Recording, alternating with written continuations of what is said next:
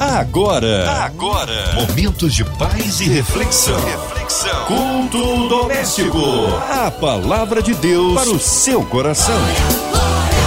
Ótima noite para você que está aqui ligado na noventa e três, está começando o culto doméstico, esse culto que sempre é uma bênção e que acontece de segunda a sexta-feira aqui na noventa e três, com a palavra de Deus sendo pregada através dos pastores que passam por aqui no culto doméstico. Hoje o pastor Márcio Gonçalves, da comunidade evangélica de Nova Iguaçu, está conosco. Pastor, seja bem-vindo, boa noite. Quero cumprimentar a todos os ouvintes da Rádio noventa e três F M do culto doméstico, com a paz do Senhor. Que Deus possa abençoar a tua vida, a tua casa, a tua família e te cubra debaixo das bênçãos celestiais. Está começando agora o nosso culto de todas as noites e eu tenho certeza Deus vai falar conosco através dos louvores e através da sua santa palavra. Fica aí ligado em nome de Jesus. Muito bem, pastor. Então aproveita, pastor, diz pra gente em qual versículo está o texto de hoje. O texto de hoje está no Novo Testamento, Carta de Paulo aos Romanos, do capítulo onze, do versículo dezesseis ao versículo vinte e um. A palavra de Deus para o seu coração. Vamos à leitura da palavra. E se as primícias são santas, também a massa o é. Se a raiz é santa, também os ramos são. E se alguns dos ramos foram quebrados e tu, sendo jambuzeiro, fostes enxertado em lugar deles, o feito participante da raiz e da seiva da oliveira. Não te glories contra os ramos, e se contra eles te glorias, não és tu que sustentais a raiz, mas a raiz a ti. Dirás, pois, os ramos foram quebrados para que eu fosse enxertado. Está bem, pela sua incredulidade foram quebrados, e tu estás em pé pela fé. Então, não te ensoberbeças, mas teme. Verso vinte e um. Porque se Deus não poupou os ramos naturais, teme que te não poupe a ti também. Esse texto é tremendo, é um texto muito poderoso da carta de Paulo aos Romanos, aonde Paulo vai mostrar a salvação oferecida por Cristo, que é uma salvação completa, lembrando que quando nós olhamos para o Antigo Testamento, todo aquele ritual de adoração, de sacrifício para chegar até a presença de Deus, agora está sendo transicionado, porque todo o Antigo Testamento fala e aponta para a vinda do Messias, o Cordeiro de Deus, que seria sacrificado para que toda a humanidade fosse redimida. Então ele fala que justamente essa salvação alcançaria todos e não somente ao povo judeu, e claro, né, e que nem por eles terem sido escolhido por Deus, lhes garantiria uma salvação automática. O que que isso significa? Que Deus não rejeitou o povo escolhido, mas para aqueles que creem, eles agora fazem parte da salvação pela graça de Deus. Isso é tremendo. Então, aqui nos dias de Paulo, muitos judeus que haviam crido e se converteram a Cristo, né? Então ele vai fazendo essa separação.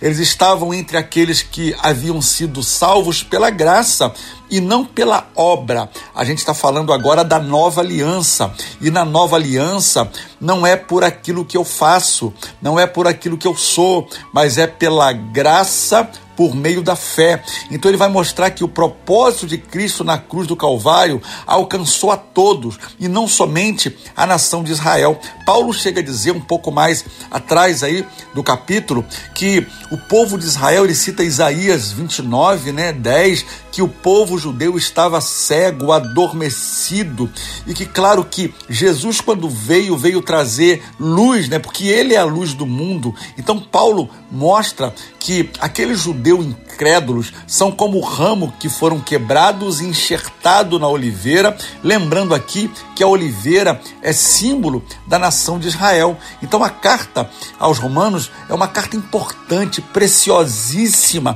que mostra para nós é, o quanto a graça de Deus, né, veio e alcançou toda a humanidade. Então o Espírito Santo nessa noite nos fala com muita propriedade. Ele vai usar aqui, Paulo, algumas alegorias dos tratos de Deus aos gentios, que são povos, os povos, né, que descenderam de, da, da nação de Israel.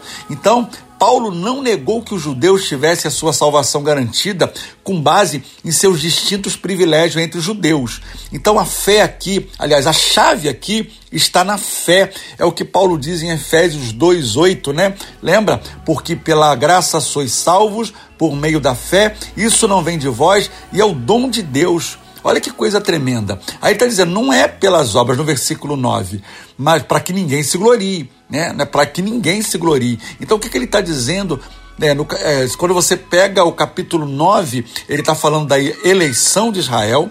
No capítulo, e mostra que não é pelas, pelas obras, mas é pela graça. No capítulo dez ele vai tratar da rejeição de Israel, e no capítulo onze ele vai tratar do futuro da nação de Israel. Então não tem como duvidar que esse povo, o povo de Israel, a nação santa, o povo escolhido pelo Senhor, né? Nenhuma outra nação foi tão mais invadida, destruída, saqueada, reconstruída. Nós falamos aí de uma nação que até pouco tempo não tinha uma pátria, não tinha um país, né, que era um deles. Lembrando que seis milhões de judeus foram dizimados ali através da perseguição de Hitler. Tudo isso, né, mostra para nós o quanto Deus preservou o seu plano, né? E o plano de Deus continua de pé e continua valendo para todos aqueles que creem. Então, quando ele está argumentando que todos que creem em Jesus, né, são filhos de Abraão, ele está falando da aliança que Deus fez a Abraão: abençoarei os que te abençoarem, amaldiçoarei aqueles que, que te amaldiçoarem. Então ele traz todo esse argumento que nenhuma das promessas de Deus falharia, e eu tomo posse dessa palavra hoje, e eu creio em nome de Jesus que tudo aquilo que Deus falou vai se cumprir, tudo aquilo que ele prometeu, não tenho dúvida alguma que no tempo certo vai se cumprir na tua vida, em nome de Jesus. Então, o que, que a gente consegue enxergar aqui nesse primeiro contexto, né? É que a, a gente poderia fazer algumas perguntas. O que dizer de Israel? O que fazer com as promessas que Deus lhe fez? À luz da sua rejeição do Messias, será que a incredulidade de Israel anulou as promessas de Deus? Claro que não, jamais. Será que Israel foi des, de, deserdado, né? Como um filho que perdeu a herança? Também não. Será que o plano de Deus revelado ao longo do Antigo Testamento foi arruinado ou descartado? Claro que não. Então Paulo vai respondendo a todas essas questões nesse capítulo, falando de coisas que são especiais, lembrando que nós somos o Israel de Deus nesse tempo, a igreja, aqueles que se converteram a Cristo, que reconheceram o sacrifício de Jesus, que entenderam o plano da salvação de Deus. Automaticamente nós somos tratados pela Bíblia como filhos de Deus, como o novo Israel de Deus, que agora não compreende só a um povo, mas a toda a nação, raças, línguas, todos os povos da terra hoje. Aqueles que se convertem a Cristo são chamados de povo de Deus, povo adquirido, raça eleita, propriedade exclusiva de Deus. E como isso é maravilhoso, como isso é poderoso, como eu oro nessa noite para que Deus de verdade, irmão, acenda para você a luz e clareia, traga iluminação para você compreender essas verdades e receber esse batismo no teu espírito, em nome de Jesus. Sabe por quê? Os planos de Deus jamais podem ser frustrados na sua vida. Ah, se você crê, diga eu creio em nome de Jesus. E continuando aqui a carta, Paulo fala nesse texto sobre primícia, prioridade. Eu não poderia deixar de citar Mateus seis, trinta e três, quando Jesus disse: mas buscai em primeiro lugar o reino de Deus e a sua justiça, e todas essas demais coisas vos serão acrescentadas. É uma realidade, querido. Buscar a Deus em primeiro lugar significa priorizar as coisas de Deus, as coisas do reino. Ele vai usar também aqui no versículo dezessete, ele diz assim: e se alguns dos ramos foram quebrados, e tu, sendo jambuzeiro, fostes enxertado no lugar deles e feito participante da raiz e da seiva da oliveira, né? Ele pega o exemplo dessa árvore chamada jambuzeiro, né? Zam Buzeiro, é uma oliveira, né? Uma espécie, uma variedade de, de uma oliveira, né? Silvestre, que cresce ali em, em meio à natureza, por aquela região ali do Oriente Médio, né? Ele fala que o jambuzeiro é uma oliveira brava, né? Ela é, é em, muitas das vezes você vai encontrar ela na Bíblia. Ela pode atingir até quinze metros de altura, os seus troncos se tornam grandes e, e, e fortes. Então, o que que a gente entende também? Que os patriarcas são representados pela raiz da árvore. Ele está usando essa metáfora, né? Os gentios são o enxerto da oliveira silvestre. E os ramos cortados são os judeus incrédulos, aqueles que não reconheceram o Filho de Deus, o Messias, nosso Senhor Jesus, quando ele veio sobre a terra. Então é isso que ele está tratando, né? Que a salvação aqui é pela graça, né? E a salvação é pela fé, e que os gentios, né, eles ali abrem o coração e recebem de bom grado a palavra e de fato se convertem. Então não há espaço para o orgulho, orgulho espiritual na salvação pela graça.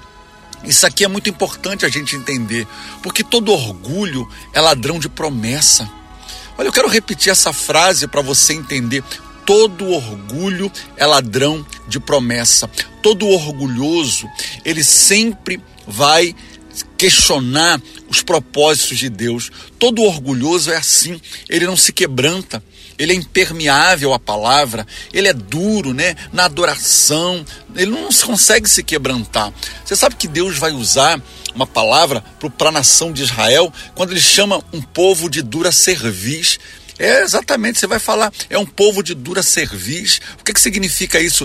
Que não se quebra. A cerviz é essa parte aqui, né? Entre o, entre o pescoço ali e as costas, que não se curva, que não se dobra. Querido, em nome de Jesus, eu quero dizer para você, neste dia, que o Espírito Santo de Deus possa de verdade quebrantar o teu coração, porque quem convence o homem é o Espírito Santo, quem convence o ser humano é o Espírito Santo, não é o pastor, não é o bispo, não é o papa, não é o apóstolo, mas é o Espírito Santo quando ele começa a fazer a obra maravilhosa na vida daqueles que de fato se deixam serem trabalhados, porque essa madeira é uma madeira boa, madeira dura, resistente, mas ela precisa ser trabalhada, e não é diferente Diferente na minha, na tua vida. Nós precisamos que o carpinteiro de Nazaré realmente ele faça a obra completa, ele tem a sua maneira de trabalhar, ele tem a sua maneira de nos tratar, porque Deus te conhece muito bem.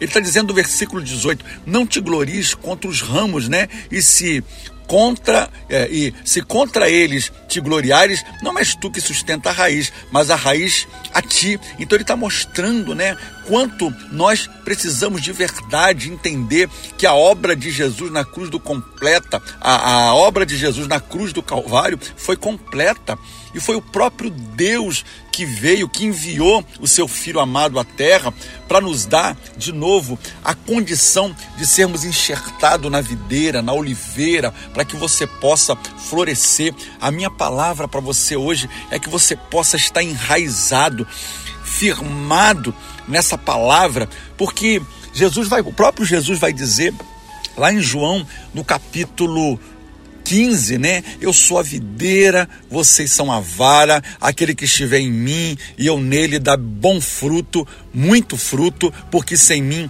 nada podeis fazer. Eu, eu, eu, eu quero profetizar isso na tua vida, que no nome de Jesus você possa estar enxertado, não só enxertado, mas que você esteja ligado, aliançado à videira que é Cristo, porque todos aqueles que estão ligados nele, a Bíblia diz que você vai dar frutos, e muitos bons frutos. Eu creio que existe uma palavra de Deus na tua vida nessa noite. Abra o teu coração, abra a tua visão, abra o teu entendimento para receber essa palavra. Não é só ouvir a palavra, mas é receber no teu espírito de bom, bom grado, no teu coração. Aí no versículo dezenove ele dirás então: os ramos foram quebrados para que eu fosse enxertado. Verso vinte: está bem, pela sua incredulidade foram quebrados e pela tua fé estás firme. Não te ensorbebeças, mas teme. Então, o que é incredulidade? A incredulidade é esse espírito que tem agido nesse tempo. A incredulidade tem levado as pessoas a uma vida de dúvida, de questionamento, esse espírito de incredulidade que age nos corações, no céu da nossa nação, no céu da nossa casa, tem contaminado muita gente. Eu oro para que Deus traga sobre a tua vida firmeza de propósito, que você não seja iludido, que você não seja iludido pela, pelo encantamento desse mundo. Só existe salvação em Deus, é isso que a Bíblia está nos mostrando, é isso que o apóstolo Paulo está dizendo, que se uma pessoa, por mais que ela tenha se afastado, por mais que ela tenha vivido uma vida distante de Deus, por mais que ela tenha chutado balde, olha, e desviou mesmo, se essa pessoa se arrepender de coração e voltar para os caminhos do Senhor, pode ter certeza que o perdão de Deus é completo. O perdão de Deus. Eu não posso deixar de citar aquele texto do capítulo quinze, lá de Lucas, que conta a parábola daquele, da, da, da a parábola dos perdidos, né, que foram encontrados. Isso aqui é maravilhoso.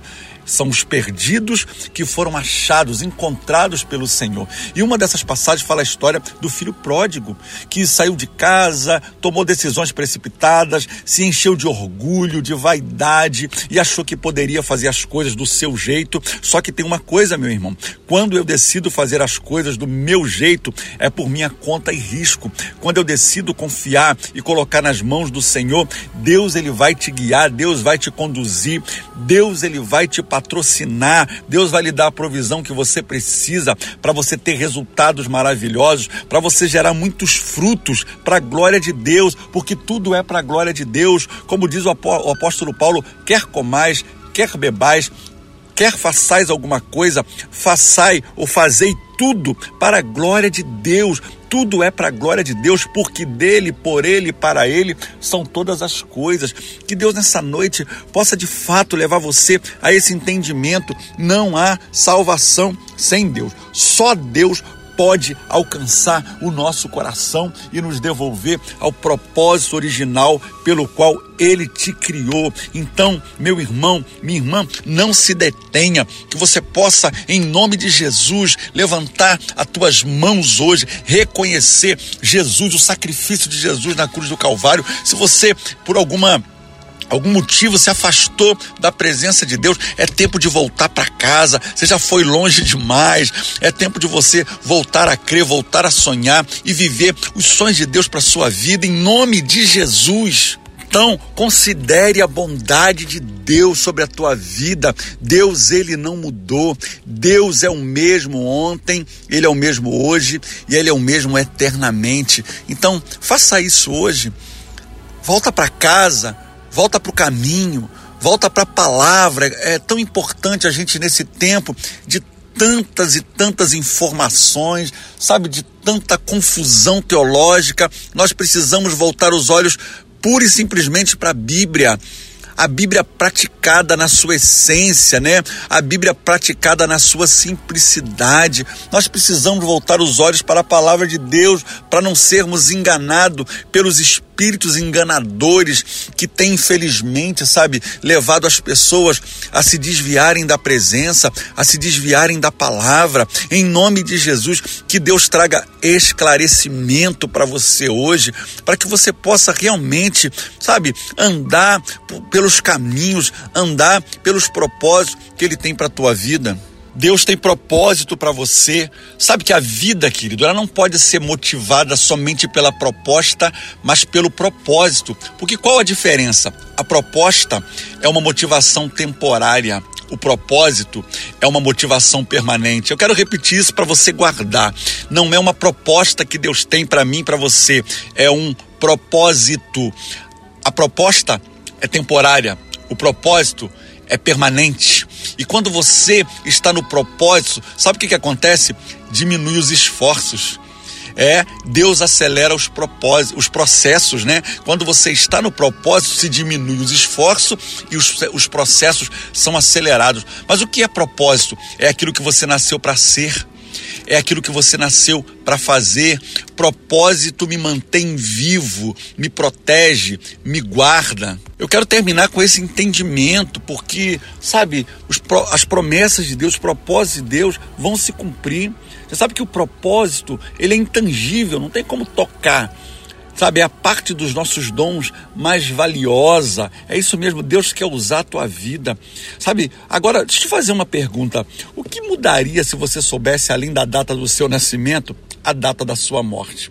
Mudaria tudo, não é? Porque isso mostra o quanto o tempo, né? O quanto a questão do tempo é importante para nós. E o tempo está passando, a vida está passando, a vida está acontecendo, não tem como parar a vida. Eu quero dar um pausa na vida e depois voltar a viver, não tem. A vida para mim é o dom mais precioso e mais importante que Deus nos deu. É uma dádiva de Deus. Então, meu amigo, corresponda à altura. Encontre o seu propósito de vida e você se tornará a pessoa mais feliz dessa terra. Propósito é a maior expressão de gratidão que um ser humano pode dar ao Senhor. É isso mesmo, propósito é uma expressão de gratidão. Existe um bom propósito esperando por você.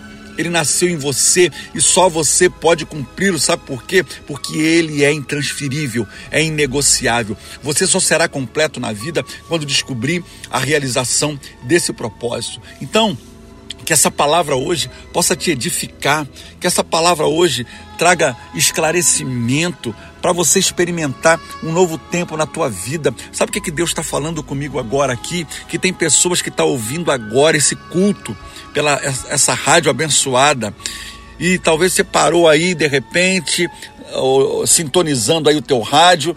Eu quero dizer uma coisa, Deus está com saudade daquele tempo que Ele te usava, que você, se, você era um recipiente, que se deixava ser cheio. Deus está com saudade daquele tempo da adoração que você entregava para Ele. Deus está com saudade de usar o dom que Ele te deu, esse dom que está aí. O dom você não perde, o dom está dentro de você.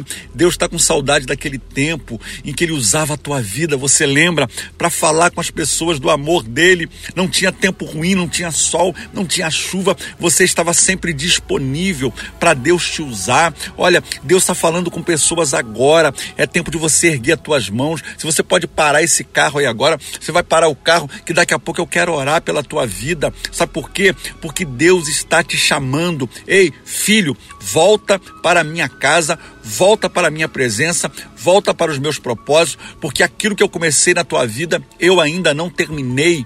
Aquilo que eu comecei na tua casa, aquilo que eu comecei na tua família, eu não terminei. Em nome de Jesus, não ande por sentimentos. Eu quero falar sobre isso para a gente terminar. Não ande por sentimentos. Tem pessoas paralisadas pelo sentimento.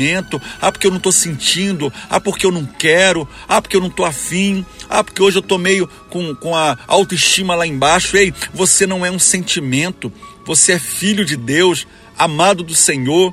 Olha, há salvação para todos aqueles que se arrependem.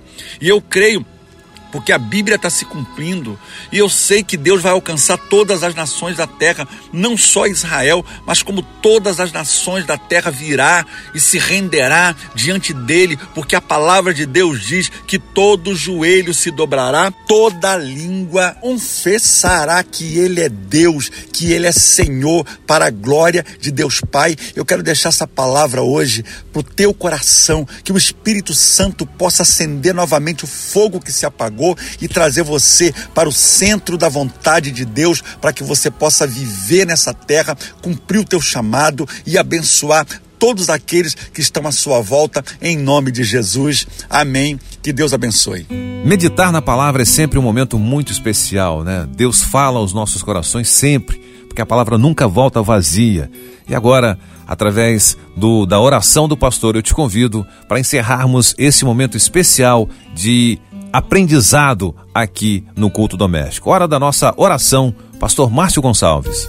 Deus, nesse momento eu quero orar, eu quero me juntar a centenas e milhares de pessoas que estão agora sintonizados na Rádio noventa e três F M, nesse culto doméstico. Eu quero começar orando, Pai, por aqueles que estão afastados da Tua casa, afastados da Tua presença, que seja um tempo de reconciliação, que seja um tempo de voltar, Pai, voltar para o propósito. Eu oro pelos enfermos, aqueles que estão encarcerados, aqueles que estão vivendo esse drama por conta dos efeitos efeitos da Covid, que o Senhor tenha misericórdia. Oramos por todos os profissionais da medicina que estão na linha de frente, cuidando, Pai, da população. Nós oramos também pela Rádio noventa e três F M, todos os funcionários, oramos pela vida da nossa querida Márcia Cartier e sua família, pela vida da nossa irmã Evelise de Oliveira, a nossa irmã Marina de Oliveira, Andréia Maia, a Cristina Xisto e toda, todos os funcionários que compõem a Rádio noventa e três F M. Oramos, tam, oramos também, ó Deus,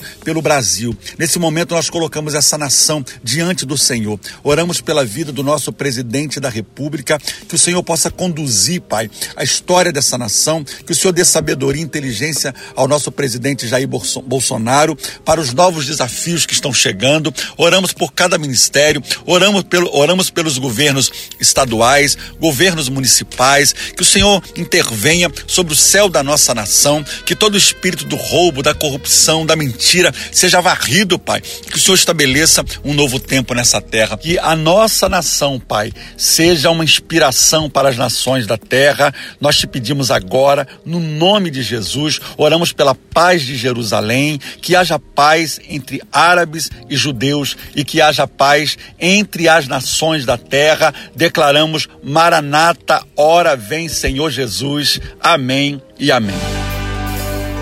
Já estamos chegando ao finalzinho do programa de hoje, do Culto Doméstico. Pastor Márcio, diz aí pra gente, onde a gente pode encontrar redes sociais, telefone, diz pra gente, pastor. Eu quero mandar um abraço todo especial a todos os membros ali da comunidade evangélica de Nova Iguaçu, Projeto Vida. Nós estamos ali, por enquanto, na rua Paulo Oliveira Carvalho, mas em breve nós estamos retornando pro nosso endereço oficial, que é a rua Ceará. Estamos em obra, em breve eu vou estar dando aí as datas da nossa reinauguração. Quero mandar um abraço para minha esposa e também quero agradecer a Deus e parabenizá-la pelo lançamento aí da participação como coautora do livro Mulheres Florescendo no Deserto. Olha, parabéns, meu amor, você é uma inspiração para essa geração. Pastora Vanilda, te amo. Um abraço para meus filhos, um abraço para o meu neto Zaio. Quero mandar um abraço também para meus amigos pastores, pastor Carlos Messias. Quero mandar um abraço também para o pastor Cláudio do Projeto Haja, pastor Reinaldo ali do Projeto Vida no Caxambi. São tantos amigos. Um abraço para os meus pastores, apóstolo Joel, apóstola Silvia, a todos os pastores do Projeto Vida Nova Iguaçu. Você pode entrar no site w w w ponto projeto vida ponto com. Ali nós temos o endereço de todas as nossas igrejas no Brasil, no Rio de Janeiro, fora do Brasil, para você poder conhecer. Eu tenho certeza que você vai se apaixonar. Que Deus abençoe, em nome de Jesus. Um abraço, obrigado mais uma vez a Rádio noventa e três pela oportunidade de estar aqui, podendo ser um instrumento de Deus para abençoar o nosso povo. Que Deus abençoe a todos, glória a Deus, Shalom. Amanhã tem mais, amanhã mais um Culto Doméstico aqui na noventa e três. Agradeço ao pastor Márcio Gonçalves da comunidade evangélica de Nova Iguaçu e a você que esteve com a gente durante esse período aqui na noventa e três. Se Deus quiser, amanhã mais um Culto Doméstico e a gente se encontra, até lá. Você ouviu, você ouviu momentos de paz e reflexão, reflexão. Culto Doméstico, a palavra de Deus para o seu coração.